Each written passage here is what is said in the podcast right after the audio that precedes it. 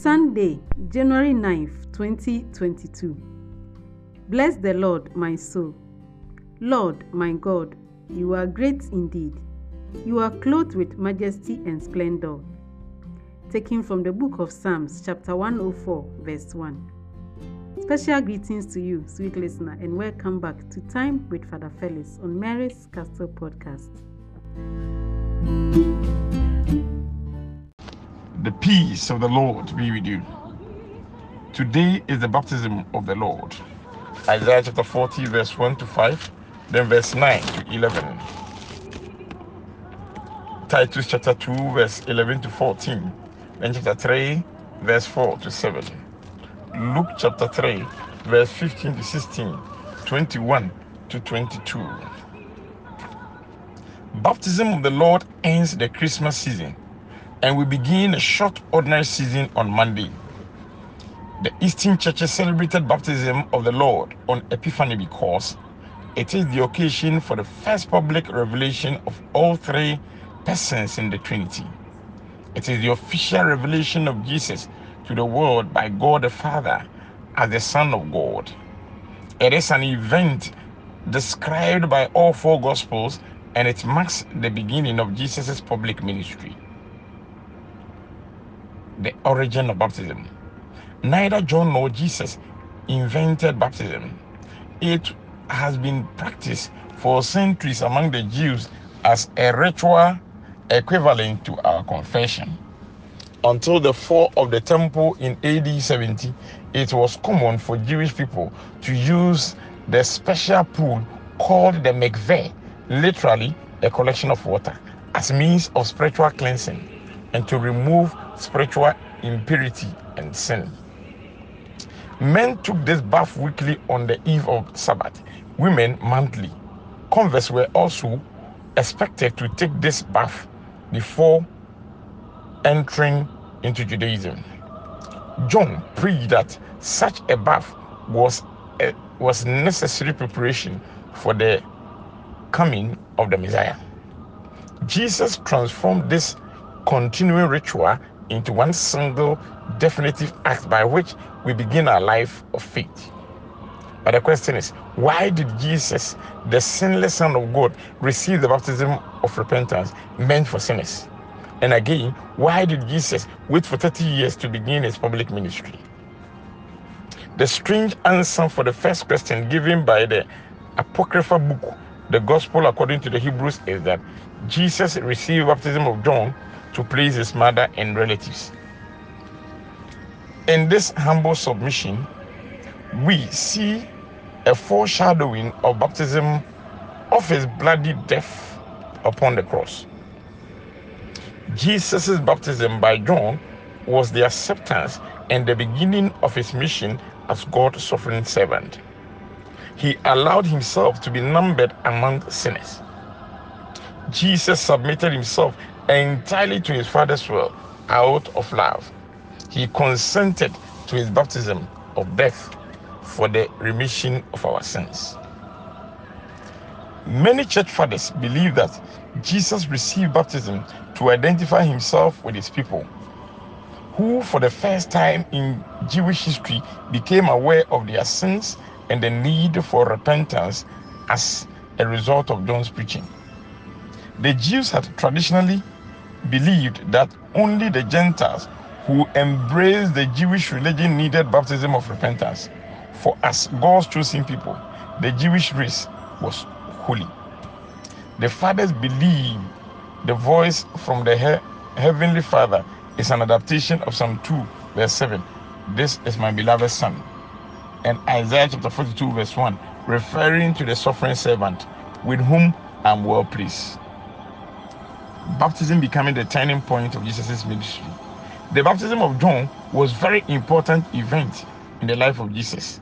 First, it was a moment of decision.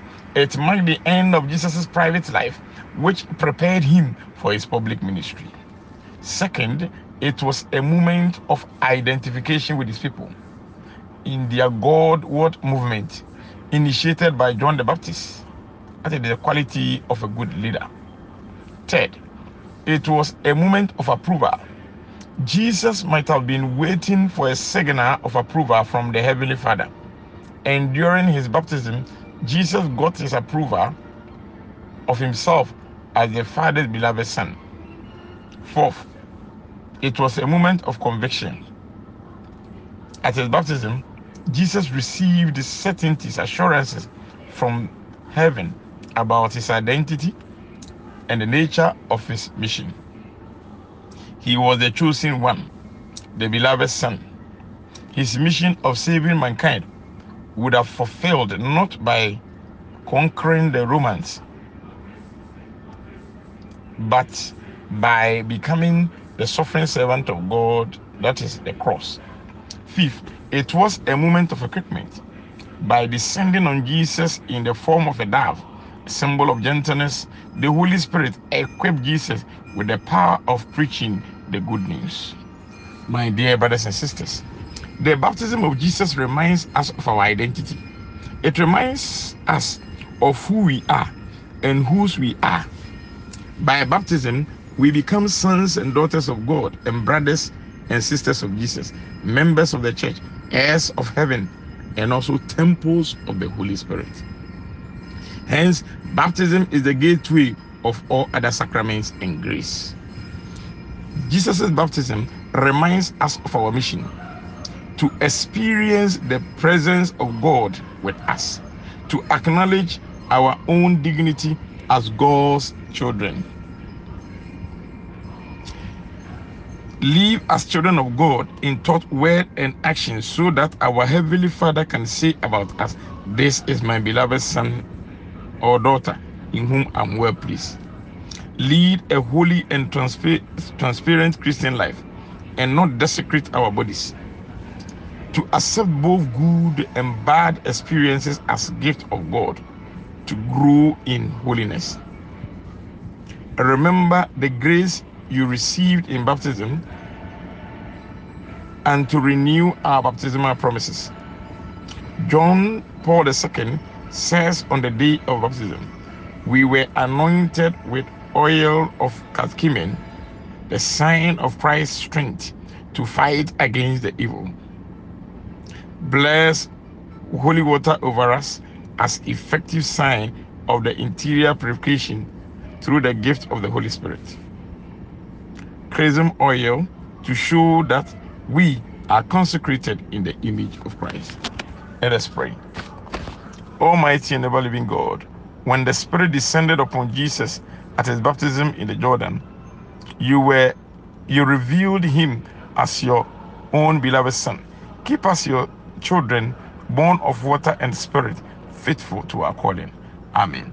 I still remain your servant, Reverend Father Felix Chibafo. The peace of the Lord be with you.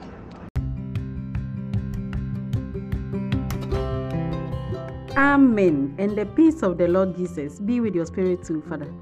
We are very grateful to you for being with us on this special day of the Lord's baptism. Alleluia, Alleluia.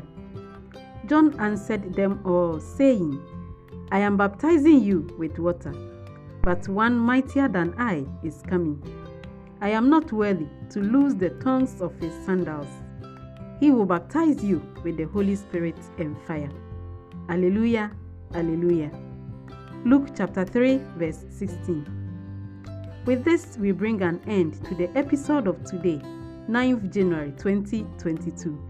Thank you for listening and God bless you. I still remain your apostolic sister, Mary Auntie.